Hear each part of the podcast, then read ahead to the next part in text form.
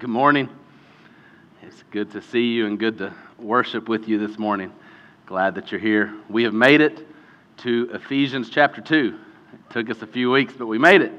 So if you want to be turning there in your Bible or on your device, we'll have it on the screen. It's also in the notes in the bulletin as well, if that's helpful to you. Um, this is a rich, rich chapter. I love the whole book. I'm sure that's part of the reason why we're in it, since I did pick it.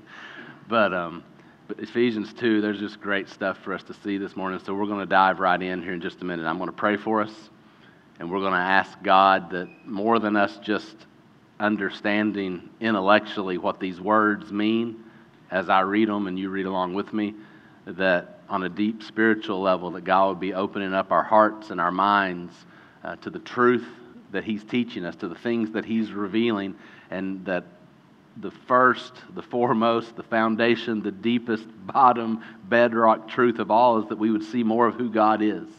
And so as I read, be listening with that in mind that question of what does this teach us about God? What do we see about who God is, like in the nature and, and depth of Himself? And then what do we see about how God has acted and worked and made himself known and what he's done for his people and his world? Because uh, it's, it's packed into this chapter. Um, and so we'll spend some time with you sharing the things that the Spirit is showing you this morning. Um, and then I may point out a few things that have stood out to me this week because I've been reading through it. But let's do that together right now. Let's pray together.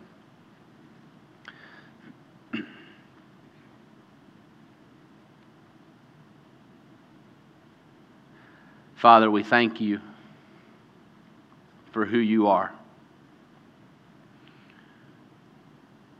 for your faithfulness, for your promises, for the fact that you always do exactly what you say.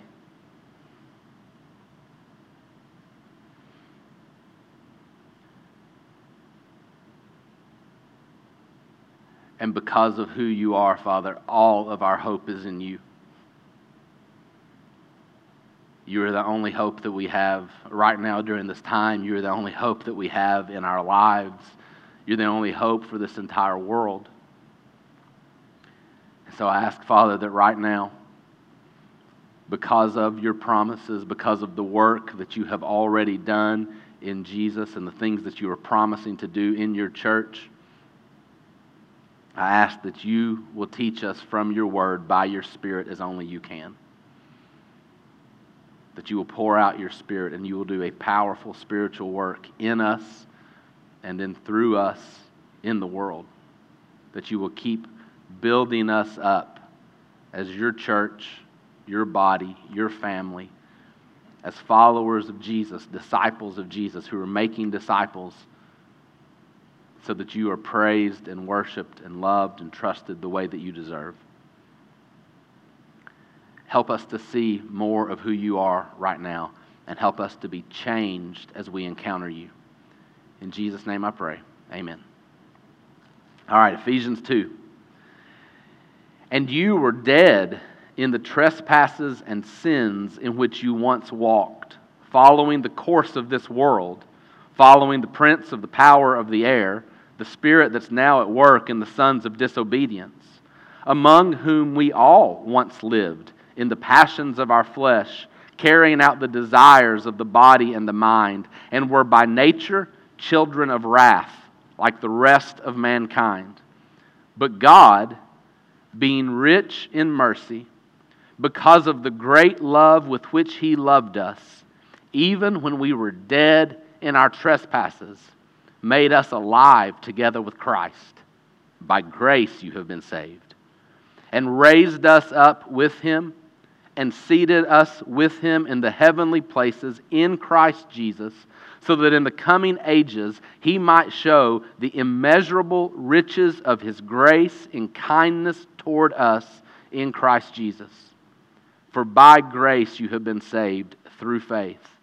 And this is not your own doing. It is the gift of God, not a result of works, so that no one may boast. For we are his workmanship, created in Christ Jesus for good works, which God prepared beforehand that we should walk in them. Therefore, remember that at one time you Gentiles in the flesh, called the uncircumcision by what's called the circumcision, which is made in the flesh by hands. Remember that you were at that time separated from Christ, alienated from the commonwealth of Israel, and strangers to the covenants of promise, having no hope and without God in the world. But now, in Christ Jesus, you who once were far off have been brought near by the blood of Christ. For he himself is our peace, who has made us both one, and has broken down in his flesh the dividing wall of hostility by abolishing the law of commandments expressed in ordinances, that he might create in himself one new man in place of the two, so making peace and might reconcile us both to God in one body through the cross, thereby killing the hostility. And he came and preached peace to you who were far off, and peace to those who were near. For through him we both have access in one spirit to the Father. So then, you are no longer strangers and aliens, but you are fellow citizens with the saints and members of the household of God, built on the foundation of the apostles and prophets, Christ Jesus himself being the cornerstone, in whom the whole structure, being joined together, grows into a holy temple in the Lord. In him you also are being built together into a dwelling place for God by the Spirit. All right. What's that teach us about God?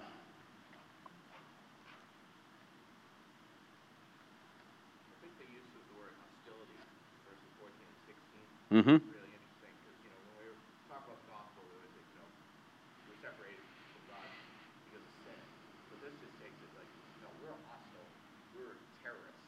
You know I, I looked up what the message uh, says about those verses, and it uses the term animosity and suspicion. You know it just just takes it a whole nother level. But then that's but that hostility we caused it, we couldn't fix it, only God could, and He did. And so, yeah, so John zeroing on this word hostility here. Um,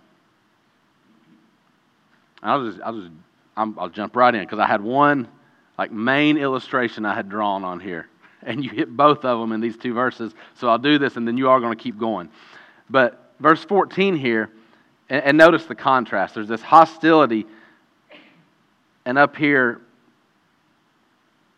in, starting in verse 11, you know, 1 through 10 is this introduction to the, the grace that God has given, the way that God has saved us, and what He's done. And then in verse 11, you get this specific application that Paul turns his attention to. He's like, after I've just described the gospel for you in 1 through 10, therefore, like here's one of the billion applications and outworkings of the gospel in your life when God saves you in this way. Remember that at one time you Gentiles, and so Gentile is just a non Jew. You know, in the Old Testament, the Jews are the people that God sets apart when He chooses Abraham, and then Abraham has Isaac, you know, the, the son of promise, the, the, the song that we just sang. That we, you know, the God of covenant, God of Abraham, that, that is reaching back to all the way back to Genesis 12 there. And, and Abraham's descendants, then Isaac. Isaac has Jacob and Esau, and even though Jacob's the younger and a scoundrel and a thief and a liar and deceitful, God chooses Jacob instead of Esau and keeps the promises. And then Jacob has 12 sons. Those 12 sons become the 12 tribes of Israel. God takes this nation out of Egypt when they're slaves and smaller than everybody else and stubborn and hard hearted. I just read Deuteronomy this week, by the way, in like my own personal Bible reading, so it's, it's like fresh on my mind of, of Moses. Moses has been with them 40 years in the desert. He's about to die. And it's not one of those things where it's like, oh, this is a fond farewell. Like, if you want to read Deuteronomy and just let yourself actually laugh about Moses' parting words to these people after he spent 40 years, and he's like, It's been miserable to be with you. It has been awful to lead you. You have been disobedient and rebellious and stubborn every step. Of, Let me remind you of all the times. And he lists them for the whole book. And he's like, Why would I remind you of this? Because God is humbling you, God is teaching you how awful you are, and God doesn't ever want you to think that He chose you because you were better or stronger or bigger or more righteous than everybody else, because you weren't. He's like, You were the weakest, you were the smallest, you were slaves, and you're stubborn and rebellious the whole way. God chose you because of God, not because of you. And that's really, really relevant to where we already are in Ephesians. But, but God does choose this one people, pulls them out of a nation, makes a new nation out of them, gives them land, and they become the people who received God's word in the Old Testament. Uh, the, the, the Bible comes to us through what Paul later calls in this chapter the prophets in the Old Testament, the apostles in the New Testament. But it's the Jews, the descendants of Abraham, that have this really special place chosen by God, established by God as, as his people who receive his word. And so they become very distinct from the rest of the world, the non Jews. And so Paul's got this category here. He's like, okay, so we've got the Jews over here, and then we've got the Gentiles, which is just the non Jews, which for most of us sitting here this morning, you know, we're probably not Jewish. Like some of you may have Jewish descent, whether we're talking, you know, nationally, culturally, racially, or religiously. Um, but, and that's the thing about being a Jew is over time, you've got the cultural Jews, the national, the people that grow up there, but then you also have the people that really abide by and follow the religion, and it kind of branches out. But you've got these two groups of people, and they're really, really, really far apart. Uh, the Jews are very different from the non Jews because of the way God established them. They have this law from God in the Old Testament. They follow all these rules that are just like these dietary rules and, and the Sabbath and just all these things that distinguish them from everybody else. And over time, their identity gets so wrapped up in hey, here's the things we do that make us different, the things that we do that make us special. We're better than everybody else. We're God's people and nobody else is. God's chosen us and He hadn't chosen anybody else. Now, of course, that was never what God said. Like you go back and you read Genesis 12, as soon as God calls Abraham, before there's even a country, it's like, I'll bless you, and through you I'll bless all peoples on earth. And you read the Jewish prophets, they're always talking about that God's going to send his Messiah to be a light to the Gentiles, a light to the nations. It was always this work of God that he was using them to reveal himself to the whole world. But they totally missed that. And so you get this, and I was trying to think of a way to draw it. Like if you could think of like these polar opposite people. Like the Jews look like that, you know, and the Gentiles look like this, and they're like almost like mirror opposites of each other. There's just no reconciliation between them, and then they're all just messed up and junky and broken and jagged on both sides. And, and the reason I was thinking about it is because whether you want to take it culturally, they're totally different from one another. Like nationally, totally different from one another. Religiously, totally different. The Jews become this strict monotheistic. We only believe in one God. And, and the Gentiles are pagan, and, and when they when they worship any gods, it's usually like all kinds of gods and very polytheistic and just complete opposite in their religion, in their culture, in their background, in their history. And so he says, okay, so you Gentiles who are on this side, you know, you, you don't have the mark of the Jews that, that set them apart as God's people. You're uncircumcised. The Jews are really proud of this fact that they're marked out to be God's people. But then Paul, you already hear him scoffing. He's like, look, that's made in the flesh by hands. like, so what? So some human beings did something with their hands and marked you externally with an appearance. Let me tell you something. It doesn't have anything to do with your relationship with God, ultimately. And that's the tone he's got right there. But he's like, remember, Gentiles, you were, the problem isn't that you were different from the Jews. The problem is you were separated from Christ. You were, you were cut off from Jesus and you were alienated from Israel, the real people of God, not just this national Jews, but the ones who had his covenant and promises. That God did give these covenants to the Jews and these promises to the Jews, and you're disconnected from those right now. Like you don't have the covenant promises of God, and so you have no hope because you're without God. Just all of you who are non Jews, who are Gentiles, you have no promises from God, no hope as long as you're without God, as long as you're separated from Christ. But, and this is actually the second time there's this huge shift with the but. We'll go back to the first one earlier. But this, this thing that God did in Jesus, He came to you, were far off. You were alienated, separated, far away from God. And God came and got hold of you and brought you near to Him by the blood of Christ. Like, this is just the basic gospel right here. People who were far from God and had no hope, God went and found them and brought them near to Himself and gave them hope by Jesus.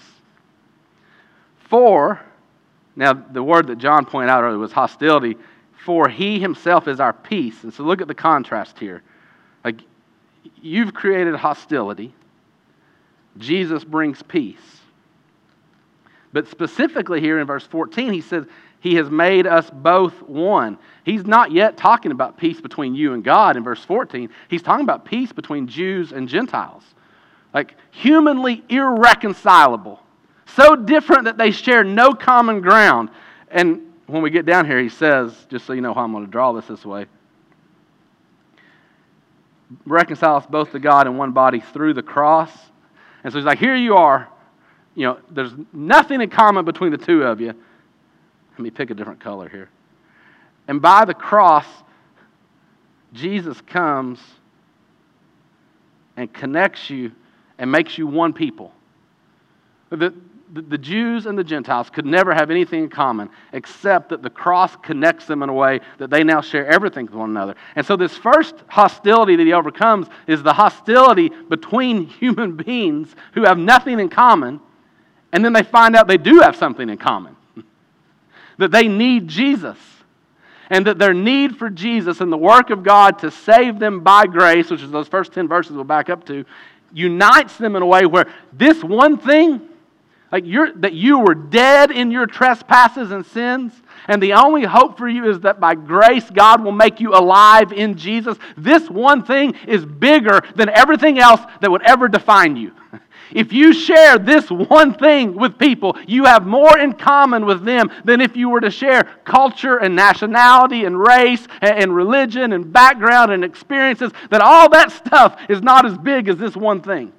But then also there's this other issue. It's not just that, that, that humanity was split like this, it's that we were broken from God like this. Our relationship with God was split. And so he goes on and he says, So he's created one new man in place of the two. Like you had Jews and non Jews, but now you got one people of God, the church. And here it is again, making peace, like in contrast to hostility there that John was pointing out. But it's not just Jews and Gentiles reconciled to one another. Look at verse 16 might reconcile us to God in one body. So now this is one body right here. So let's draw it all in red so it looks like it all goes together as one big shape. So here's this one people, but there's still, you know, that, that inner part was the disconnect between the Jews and the Gentiles. But in Jesus, we're joined together. But we're still so broken and shattered and, and just so many pieces that aren't the way they need to be on the outside. But then Jesus comes and doesn't just connect us to one another, but if you can imagine him just drawing like every single gap, every single broken piece, he's filling it all in here on the outside. Like it's smooth and it's full. And we're not just united to one another now. But everything that's missing, he fills it in. Everything that's broken, he fixes it. Everything that's wrong, he heals it. And he creates this people who are now, you know, around this whole outside, united to God, the people of God, thereby killing the hostility. And so, peace with one another in Jesus, but then peace with God. That all the things that we would point to that would divide us, and the things I just said, like if you really stop, they're huge. Like cultural differences are huge for dividing humanity. Right? National differences are huge for dividing humanity. Racial differences are huge for dividing humanity. Religious differences are huge for dividing humanity. R- religious rules and laws and traditions are huge for dividing humanity. And Jesus comes and shatters all of that and says, I'll make you one in me. By faith in Jesus, united to Jesus, so that our goal as a church, like as a microcosm of what we're reading about right here, is that this is a place where anyone can come. Like there's not a single thing about you, speaking in terms of the world and human categories, that disqualifies you from coming to this place whatever your background is, whatever your experiences are, whatever your mistakes are, whatever your failures are, whatever your culture is, whatever your race is, whatever your nationality is, whatever your religious background and religious traditions and religious rules that you have or haven't kept, none of that disqualifies you. Because those are the people, as far apart as you can imagine, as different as you can imagine, that Jesus is going and grabbing them and bringing them near to God. Like the only, the only qualification is you're far from God and dead in your sins, and you need somebody to save you because you can't do it yourself. And everybody qualifies for that. And then the goal would be that this would be so central to who we are, that what Jesus has done would be so central to who we are, that it would redefine who we are. He would define us in terms of His work for us, His grace to us, and our relationship with God now, so that we share something in common that's bigger than everything else in our entire life. That, that we would look at each other, and if we share faith in Jesus, and we share this work of Jesus, then we can look at each other and say, You're part of God's family, and I'm part of God's family. You're part of the body of Christ, and I'm part of the body of Christ. You know, like, like you're this pinky, and I'm this pinky. Like, we're part of the same body. We're, we're, we have so much more in common in Jesus than everything that would divide us. The other thing I want you to see, and this really hit me hard is that you think about the Jews as, okay, we're religious, we got the rules, we got the laws, God told us what to do, we've done it, we've set ourselves apart with our religion, we look better than the rest of the world. They're pagan and they're immoral and they don't know God and they don't listen to God and they don't do what God says. So you got the really religious people and the really irreligious people, the Jews and the Gentiles. The people that obey the laws and the people that don't obey the laws. The people that do what they think they're supposed to and are really proud about it, and the people that don't even care and don't think about it and live however they want. What did the Gentiles need? They needed Jesus to come and reconcile them to God. We read that? What did the Jews need? That he might reconcile us both to God. These religious Jews weren't right with God because of how good they looked on the outside. They didn't need Jesus any less because they had their religion. They weren't any better off in their relationship with God because of all the laws and rules and religious traditions that they had. Ultimately, none of that could unite them to God. None of that could reconcile them to God. None of that could fix the broken nature of their hearts and the broken relationship that they had with God. Only Jesus could do that. Like, as different as they looked, they were exactly the same. Far from God, alienated from God, separated from God, broken inside and broken in their relationship with God. And Jesus was the answer for both. And so, if you sit here today and you've got this religious background and you've tried really hard to be good and do the right things, and there's always this temptation of self reliance and, and the type of pride and self righteousness that grows out of, hey, I've done the right things. I've done better than that. I can point to a whole lot of people who look a whole lot worse than me. You need Jesus. You desperately need Jesus to make you right with God. And the things that you're doing in your own strength and the things that you're tempted to trust about yourself will never be enough to reconcile you to God. Only Jesus will. And if you're here today and the stuff I just said doesn't sound anything like you, that you've been as far away from God as people could imagine, you think, I've really been farther than most of these people. And I've done things that they're not bad enough to think about. First of all, you're probably wrong about most, most people sitting here. We can come up with that stuff. It's in our hearts. We've done it. But if you think that I'm as bad as can be, I'm as far away as can be, however far off you are, that's exactly who Jesus came for. You need Jesus, and He's here for you. He's here to reach out wherever you are, however far away you are, and grab hold of you and bring you near to God by the cross, by his death, by his blood. That, that all the things that you've done that would separate you from God, he says, I'll take them for you. That's his message to you. That is Jesus' message to you in the gospel. I'll take your stuff. And he puts it on himself and he dies for it. and he carries it to the grave with it's gone from you. And it's in the grave with him. And when he gets up out of the grave, that stuff stays dead. It's not how God sees you anymore. We'll see that some more in this passage here in a minute. But just this, this idea of like this entire work of the gospel. See this. The entire work of the gospel is a work of reconciliation. It's a work of God uniting people that could never be united with one another. And it's the work of God uniting people with Him who could never be united to Him. Like, humanly speaking, this is impossible. This never happens. And it's everything that God's doing in the gospel.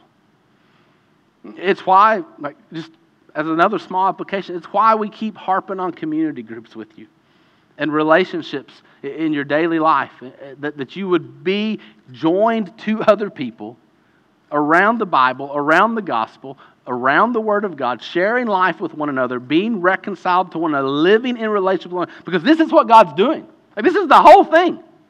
Your relationship with Him and your relationship with other people is the whole thing.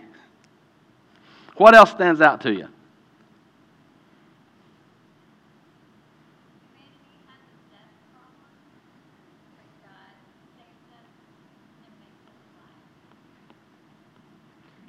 Uh oh, that was too big, wasn't it? Get over here and draw illustrations, then I can't get back in regular mode. Let's change this back to white. All right. Now we're cooking with gas. Carol said humanity has a death problem. And then how did you say the second part?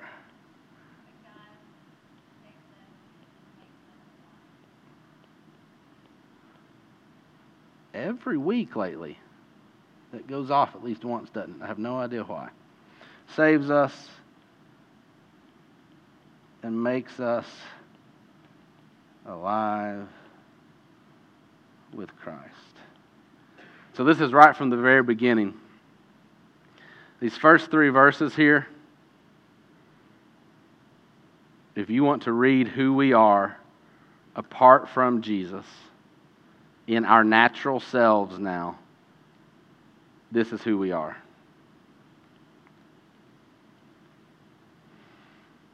You're dead spiritually in your trespasses and sins and your rebellion against God. That, that God is the source of life and your heart has turned away from Him, primarily turned to yourself. And when you turn away from the source of life, the only thing outside of Him is death and you're spiritually dead, and you've, you've killed yourself in multiple ways, that you follow this world instead of following God, like the things that make sense to the world, you listen to them and you believe those things instead of believing God. The things that the world pursues, you pursue those things instead of pursuing God.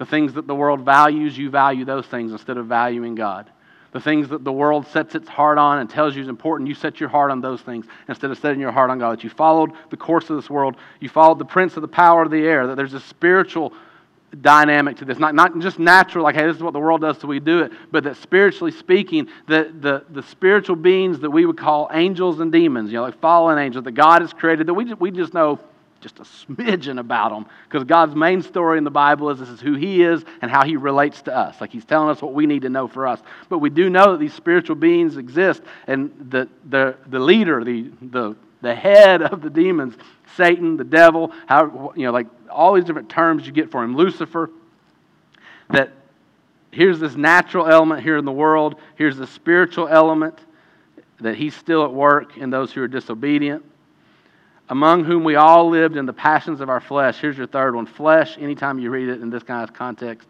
just think self. I didn't write that real clearly, so we'll try it again. So I live the way the world tells me to live, I live the way the devil tempts me to live, and I live the way I want to live. These are the, the three forces that drive me away from God. And sometimes we spend a lot of time trying to sort through is it this, this, or this? Listen, it all takes you to the same place, and it's not God. and and it, when we get in a conversation like this, I've noticed that some people they have a tendency to blame the devil for everything. Maybe a lot of it is him in your life, but the deal is if this is strong enough for you, self, he doesn't have to do much work on you. You're doing that work for him. Like when you love self enough that you don't love God, you don't have to be tempted to do stuff. You just choose it. And so we may blame, we may give him way too much credit for the stuff that's our fault and our problem. Now, on the other side, some of us completely ignore the spiritual aspect to this. And we boil it down just to this natural, I've just got to try better, do better, blah, blah, blah. And we don't realize that we're in a spiritual battle that far exceeds our ability. And that's why we need spiritual help. It's why we need spiritual resources. It's why we need someone who's stronger than these type of spiritual beings. We need the Spirit of God Himself to do what only He can for us. And so, with each of those pieces, what I would say is when you feel something pulling your heart away from God, the answer is always the same it's always Jesus and His gospel. In one sense or another, it's always that Jesus would turn us back to God and bring us near to God. But you see these three pieces here that have created our death problem, that we're dead in our sins because we've been separated from God by the choices we've made, that we have chosen to turn away from Him and we're children of wrath now. That God, as a just God, looks on our sin and he sees it for exactly what it is it is rebellion against him. It is, it is an act that deserves to be punished by death. It is an act that brings with it the penalty of death. It is what we deserve and it is what we owe. And the wrath of God should be poured out on us because of the way that we have responded to Him, disregarded Him, ignored Him, chosen ourselves over Him, loved the world instead of Him, followed the prince of the power of this air instead of Him. Like you pick all three areas, the way that we've disregarded God, we deserve God's wrath.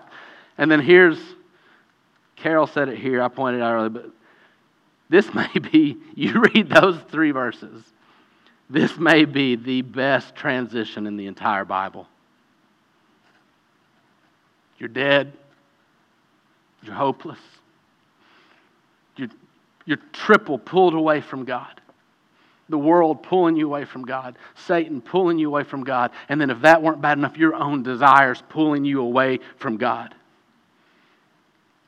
and you're under wrath that this all powerful, almighty Creator God, who rightly has every claim over your life, who is a just and righteous judge, and when He looks and something's good, He says good, and when He looks at something evil, He says evil, and He always treats everything exactly the way it should be treated, and He's wise enough to know exactly what should be done, and He's powerful enough to bring it out. He looks at you and He sees trespasses and sins and disobedience, and He knows you deserve wrath. That's where you stand stand. And He can bring it, He can pour it out. He has the right, He has the ability, He has the power.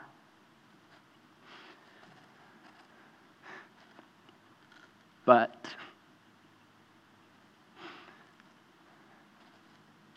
but there's more to who he is. But those three verses aren't the whole story. But that's not how he chooses to see you. But God, being rich in mercy, notice this based on our past few weeks. When this transition happens, Paul doesn't say a single, single thing about you or me. This transition doesn't happen because of us. It's because of who God is. This is the most important thing in the world. This is the most important thing in your life who God is. This comes first. This changes everything. Everything's different. You haven't changed at all yet from verse 3 to verse 4 but there's a piece of Him that He's showing you that changes everything. He's rich in mercy. Because of the great love with which He loved us. Why does He do this for you? Because He loves us. That's exactly what it says, isn't it? Because of Him. There's love inside of him toward you, and he's chosen to set his love on you. And his own love, who he is, motivates him to do something about your dead state. He looks at you, and you deserve wrath, and his love can't bear the fact that you're going to suffer wrath. His love and His mercy motivate Him to see you in a certain way and to have compassion on you and to long to rescue you from the very wrath that you deserve because of who He is. We have to know who He is. Everything hinges on who He is. Everything changes because of who He is. And so, even when we were dead in our trespasses, this is not, hey, I realized how bad off I was. So I got my act together and said, Oh God, I'm trying to do better. Will you forgive me because I'm trying to do better? No, when you were dead in your trespasses, it's like you ran off into your sin and you died in your sin. And once you're dead, what can you do about it? Nothing, right? What can dead people do? Nothing at all. You are spiritually dead in the worst place you can be. And while you were there, God comes and does the type of thing that only God can do. He took these spiritually dead people and He made them alive. He brought you back to life. Everything that you were lacking spiritually, He gives you in Jesus. All the things that you couldn't do for yourself, He does for you in Jesus, right, with Christ. That the power of Jesus' resurrection, He spreads it to you, shares it with you, connects you with Jesus in such a way that you come to life with Jesus, in Jesus, while you are still dead. You haven't done one thing to deserve it. You haven't done one thing to earn it. You haven't done one thing to turn his heart towards you. His heart's turned towards you because of him, not because of you. He makes you alive because of His mercy and His love, not because of your work and your effort and your goodness. You don't have any, you're dead in sins. And then this may be like the most practical definition of grace you ever get. What's grace? Unmerited favor, undeserved this. And that's true. But look at the way that Paul says it. He's like, so you're dead God makes you alive. And it's like he can't contain himself. Do you understand when you're dead and God makes you alive? That is grace. He's like, by grace you've been saved. Like, even when we were dead in our transgressions, he made us alive with Christ. By grace you've been saved. This is what grace actually does it takes dead people and makes them alive. This is how powerful grace is spiritually. It works an utter transformation in who you are. You were dead in trespasses and sins. Now you're alive in Christ. Dead, alive. Trespasses and sins, Christ. Like that is grace. That is how extreme it is. How you doing? Well, come do it. He said he's going to come give his life to the Lord. Eric's going to talk to you. Tell us what's going on. Turn, I'm going to turn my mic off for a second if you all want to sit and talk or pray for just a minute. Thanks for being patient. This is Chris. Uh, Chris wants to put his faith in Jesus, and he and Eric are going to talk some more here in a few minutes. He was asking about getting baptized. Um, I'm not sure how quick we can fill that thing up today, but we may try. We'll just see. And if not, we'll schedule it for next week. But Chris is also going through chemo right now and uh, struggling both physically and financially. And so we're going to pray for him right now as a church, and then he and Eric can go out and talk. And I don't know what we'll do next, but we'll see. So let's pray. Father, thank you for Chris. Thank you for your work in his heart and his life this morning. I thank you for drawing him to faith in Jesus by the truth of your word. And I thank you that as he has heard the gospel, he is believing and responding in faith. And for every promise that you give us in Jesus because of that. I pray for Chris right now as he goes through chemo. I ask that you give the doctors wisdom, that you would make it effective, that you would give him strength and health from your hand. And I pray that through all of it, in, in good moments and bad, good news, hard times, that he would see you and know you more, that there would be a comfort and a peace that comes from you that allows him to do all things through you as you strengthen him. I thank you that we get to celebrate Chris's baptism, and I pray that we'll see it as your work. That you are creating new life, that you are doing what only you can do. I also ask you, Father, to, to provide for Chris, to meet his needs, and to help us do that in the ways that, that look like your body and your church. And so thank you for this moment right now. Thank you for having so much better of a plan than we ever have and for interrupting our plans and for letting us see you work. It's in Jesus' name that we pray. Amen. Thank you for coming down. Erica will go talk to you for a few minutes, and we'll see about the baptistry today.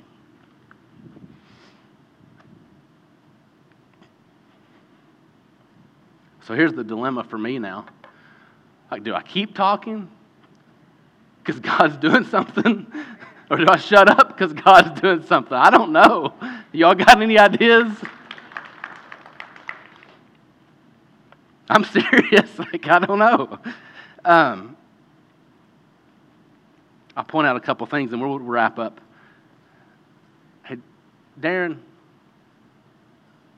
I know we got one song at the end. If I put you on the spot and we do a couple others while we fill that up, is that doable for you or you hate me for that? I mean, it could be stuff that everybody knows the words. I know how you are about the lyrics. Like,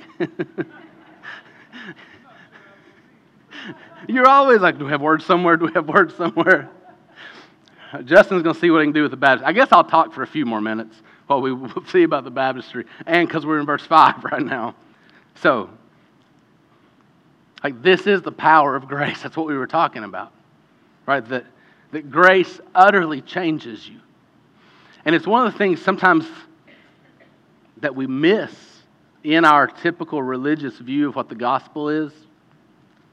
When we think about people's lives being changed, when we think about people, you know, looking better, acting better, being better church members, living the way they should, we think that it, we still think that it's the rules and the laws and the instruction and the protocols that we give them, and we give everybody enough of a checklist, and they follow that checklist, and that'll change them. And that's not what changes us. Like it's the grace of God coming on the inside and doing a supernatural spiritual work. And one of the things is to realize how easy it is for us to still believe that the law is actually stronger than grace. Like, see the power of grace right here. How supernaturally powerful it is that you're dead, He makes you alive.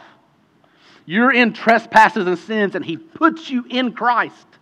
Like he reaches down and lifts you out of death and lifts you out of your sin, and he places you in Christ and makes you alive over there. That's how grace changes people. And so, grace also, just to challenge us from the other, isn't like this soft, willy nilly, anything goes, it's fine, whatever you do, whatever you say, whatever you believe, everything's okay. That's not what grace is. Like, grace is the supernatural power of God to change people to make us one with Jesus. And then to raise us up, and this is this connects back to everything in chapter 1, so I want to try to do it real quickly. Raised us up with him and seated us with him in the heavenly places in Christ Jesus. Do you notice that these are past tense verbs? Raised, seated. Now for us, this is still a future tense thing, right? Like, how many of you are aware of being seated in the heavenly realms with Jesus right now? Put my hand down. Like I'm, I'm not either. But do you remember a few weeks ago when we were talking about this idea that God's a timeless God, outside of time, like seeing all eternity past, all eternity future, and the present all at once? That you have to see that this is the reality for, for you before God at this point. That when God looks at you, he sees you perfect in Christ. He sees the whole work complete. Now, I know that we're still living it out in this life and taking these steps, but this is how God sees you. That's what I was saying earlier about why you're perfectly reconciled to God. That He sees the finished work presently. He, he sees the past sin, He does, and he sees the work of Jesus on the cross to cover it, and he sees who he's making you in Jesus. And that's his final word about you. He has spoken that about you. And then I want you to see this. Like, I hope we've hit here on the depth of this grace. That God, when you were dead, God showed you the type of grace that He made you alive. When you were in trespasses and sins, God showed you the type of grace that He put you in Jesus. Why did He do it? All this grace in your life right now, so that in the coming ages, He might show the immeasurable riches of His grace in kindness toward us in Christ Jesus. This is one of my favorite things that I've ever noticed. I've, I missed it for years and years and years. God gave you grace now to create a way to have forever to keep giving you grace. I mean, do you see that right there? He's like, I'm so full of grace and love and mercy toward my people that it's going to take me forever to give it all to them. So I'm going to give them grace now so that in the coming ages I can keep giving them more and more and more grace. Immeasurable like you can't put a number, number on it. There's no limit to it. You're never going to get to the end of it. Immeasurable riches, wealth, and treasures of grace that He's going to pour out on you in Jesus forever. Like you aren't going to sit in heaven and just be bored with, oh, it's the same thing again. We're singing that chorus again. Like it's not going to be like that. Right? Immeasurable riches of grace. Like you never get every moment a new aspect of grace every moment a brand new blessing from Him. Like riches, and it's like you pull out this diamond of grace, but before you really have time to look at it, you realize here's a sapphire of grace, and here's a ruby of grace, and here's an emerald of grace, immeasurable, and just infinite, forever, on and on and on, new and more and more and more. And God's sitting here within Himself saying, I want to pour that out on my people. I want to give them all that I have. And there's not enough time for me to do that. so we better make it forever. I mean, that is the, the, the, the, thought behind this verse. That he's done all this for you in Christ so that in the coming ages he can show you the immeasurable riches of his grace and kindness toward us in Christ Jesus. And it's like Paul was like, you know, once wasn't enough right here. By grace you've been saved. So I better just do, for by grace you've been saved through faith. Whatever you think you might have earned from God in this life, you're wrong about that. But whatever you think you might have earned, I don't think that you're so self deluded that you think that you have earned immeasurable riches of grace forever. And if that's what you're getting from Him, there's only one way you're getting it because that's who He is because of what Jesus has done, because Jesus has earned that. And so then, just to be, this is not your doing. You didn't do this. I didn't do this. It's the gift of God. He gives this. You've got to change your mindset. You've got to stop being an earner and a worker. You've got to be a receiver, a truster, right? You can't earn a gift. You can't work for whatever you will get when you work for it is your wages. And we've seen the wages that we've earned. Right? Wrath. That's what we've earned. Death. That's what we've earned. You don't want what you've worked for. You don't want what you've earned. But he offers a gift to just give it because of who He is, because you believe who He is, and you give yourself up and you die to yourself. And you say, I'm not going to find life in myself, I'll find it in Jesus. I'm not going to find hope in myself, I'll find it in Jesus. I'm not going to find accomplishment in myself, I'll find it in Jesus. Not as a result of my works, so that no one may boast. I didn't get to say this a few weeks ago when we were talking about this depending on God and God choosing us, but it's a really good illustration. I want to use it right now. One of the things that can happen when we tiptoe into the type of doctrines we've talked about with election and predestination and all that sort of stuff is there's a real intellectual arrogance that can build up as we think we start to understand it a little bit and we start to think well that's me. God chose me. I mean it's the most foolish thing in the world that can happen right? When you realize he's done it all because of him and not at all because of you. But it's the exact thing he was trying to guard them against in deuteronomy. Where he's like yeah i chose you not because of you. You weren't the strongest, you were the weakest. You weren't the biggest, you were the smallest. You weren't the most righteous, you were stubborn and hard hearted and rebellious. And so he's trying to guard them against that even in the Old Testament. But now with us, there's this place in Israel like, well, he chose me. He chose you as a statement about Him. He chose you. And it should humble us. And he's saying, and Paul's saying, if you get to the end of this and you realize how God has really done this, it should humble you. That you would never boast about yourself, you'll boast about Him over and over and over. And I got to see this with the girls on the trampoline. It's been a while back now. But we started playing this game where we would throw like five or six basketballs, kickballs, that kind of stuff on the trampoline. And then we would all start jumping. And the goal was to not let the balls hit you. So you're having to avoid each other. And, and every time you get hit, that's a point. And we would usually play to 10. Like when somebody got 10, they're out, and we see how much everybody else has. So that's the game. But one day, and sometimes it's just luck, like those balls bounce weird, there's nothing you can do about it. One of the girls had just racked up a lot of points really fast and was getting frustrated. And she said something like, I'm losing. Will you give me mercy? And so, me and the other girl, and I'm trying to not use names right now, I'm trying to learn my lessons about when you say names from the pulpit. Um, me and the other girl were like, Yeah, you can have mercy. You're back at zero. So we keep going. Well, she keeps getting hit. And she's like, Can I have mercy? Can I have mercy? Can I have mercy? I'm like, Fine. You're at zero. You're at zero all the time. So we keep playing. She gets hit 443 times, and she's at zero. and eventually I'm at two, and the other girl's at four. Well, Miss Zero starts going, Ha ha ha, I got zero. Oh. There's one reason why you're at zero. and that's us. Like, he does all this for us, and he does all this, and it's like, ha ha ha, look at me. Look how bad they are. Not like them. You're just like them. You're just like them. Except God has accepted you in Jesus when you believe the gospel. And they need Jesus. Like, don't sit here and laugh. Ha ha ha. Like you needed mercy and He gave it to you, and they need mercy, and you have it. You have the words of mercy, you have the words of life.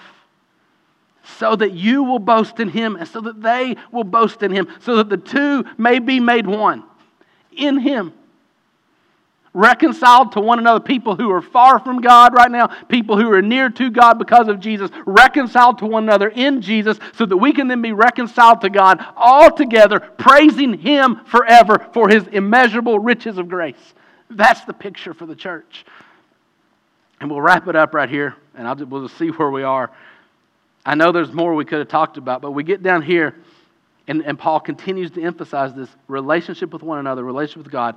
For through him, through Jesus, we both, right, the religious Jews, the irreligious Gentiles, the ones that were irreconcilable, who've been brought together, have access. Same access for them as for us.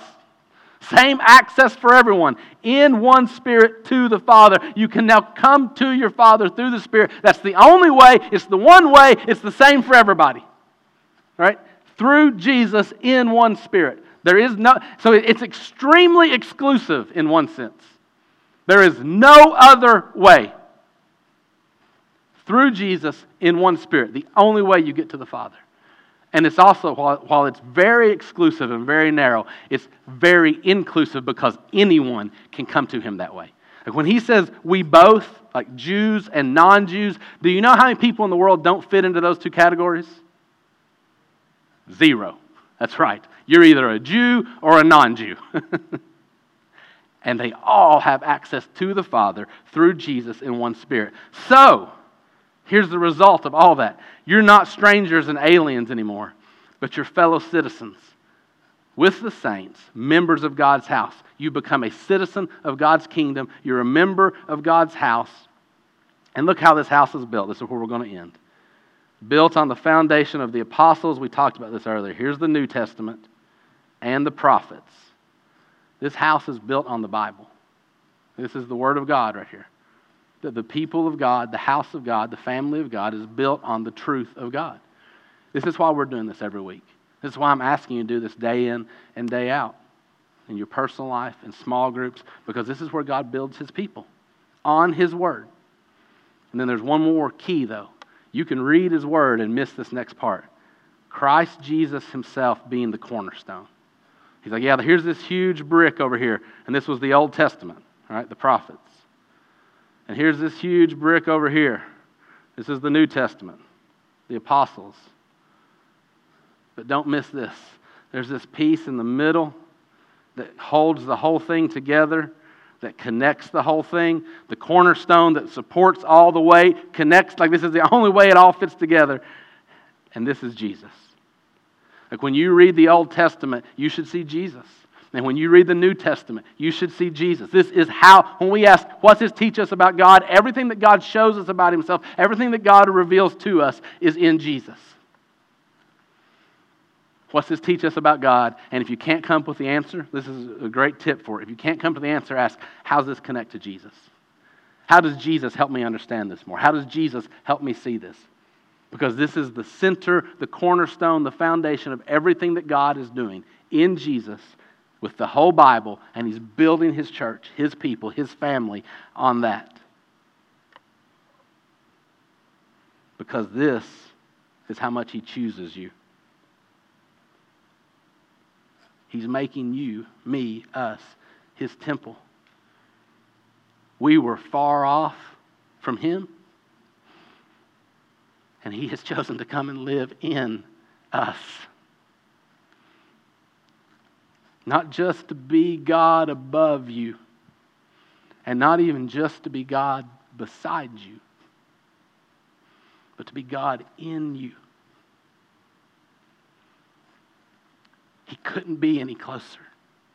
He couldn't choose you anymore. He couldn't accept you anymore. As far off as you were. He's done everything in Jesus, immeasurable riches of grace to draw you, to bring you to Him. And then when He got you to Him, He says, Now I'm going to come live in you. You'll be my temple. You'll be my dwelling place. You'll be my people so completely that I will give my spirit to you and I will live in you and work in you. And that was the verse we skipped up here. Your good works they're not something you do for God. Look at verse 10. We are His workmanship. You're not doing works for Him, you are His work. He has worked you out, He's made you, created in Christ Jesus for good works. Like, he worked in you to do good works. This is what, and so everything I've said today, don't get confused as we wrap up right here. And don't think, well, he's like, it doesn't matter what you do, it doesn't matter how you live, your life doesn't have to be changed. Just Jesus did it all, and that's the end. I go live however I want. That's not at all what we're saying. But what I'm saying is, all the stuff you would do and all that stuff you would point to, if it's not Jesus, it will never get you to God. But when God actually gets you to God, and God comes and lives inside of you, He changes you, and all this stuff that you did that you couldn't that couldn't get you to God, He may produce some of that very same sort of stuff in you. Religious looking stuff, good looking stuff, obedient looking stuff. But now it's coming from it's His work in you. So that when it's done, he gets the credit for doing it. Who are we going to boast in when he's the one that's done it? We're going to boast in him. And what was the danger right there in verse 9? Ha ha ha, I'm at zero. Right? If you did stuff, you boast in you, and you've missed the whole point for which you were created. he created you to boast in Him, to glorify Him, to worship Him. And this gospel is how He brings it about. That, that all these good things that get produced in you, and there's going to be lots of them because grace is supernaturally powerful. Look, if grace can take you when you're dead and make you alive, what kind of good stuff do you think grace might be able to produce in you? What sort of stuff may start to flow out of you when God's grace is the source of that stuff and not just your meager little pathetic resources? That there's going to be more goodness that He prepared that before that, that He has all eternity to plan out. Here's how my people are going to live when I live in them. That's where this thing's headed. That's who the church is supposed to be united to one another, loving one another, reconciled to God, loving God as God lives in us and produces what only He can pretty good summary of Ephesians 2. We're just going to stop there because we got other stuff to find out. How are we, Keith, what's the status? Do anybody know we good to go? All right, we're going to have a baptism then. Eric, you ready? Can Eric hear me? Anybody? Anybody? Anybody? Bueller? Oh, okay. We got to get an outfit, so need a few more minutes. All right, Darren. If worship team's coming up, let's do our next song. And uh, so here's the deal we're going to hang around until this happens, all right? If you need to go get kids or leave, because, but by the way, like I'm done early today. Just write it down, all right? we only had one more song on the order, and it was 11:47 when I really quit. So just write it down. But but if you do need to go for any reason, feel free. Uh, but we're gonna we're gonna wait for this baptism. We're gonna sing at least a song. I'll pray for us right now. If you need to come talk to somebody, I'll be down here, and we may have some other pastors' wives, staff, elders down here as well uh, during the song. But let's pray, and then we'll stand and sing, and then however this goes, it'll go. I'm excited. Let's, let's pray. Father, thank you for this time right now.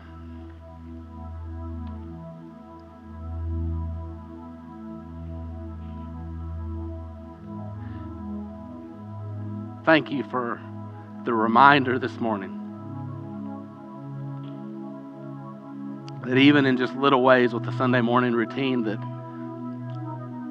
that our plan, our schedule, our timetable, our typical way of doing things that you don't need any of that, you aren't limited by that.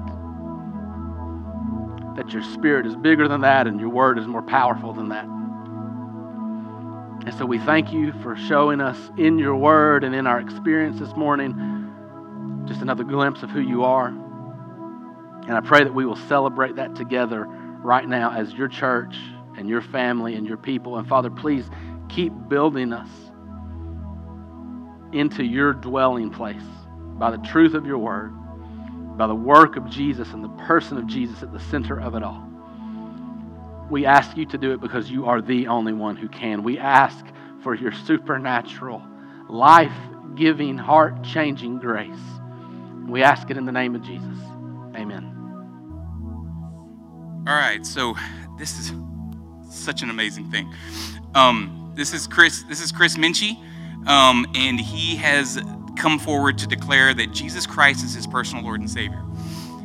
And with everything that's been going on in his life right now, he feels that this is the one thing.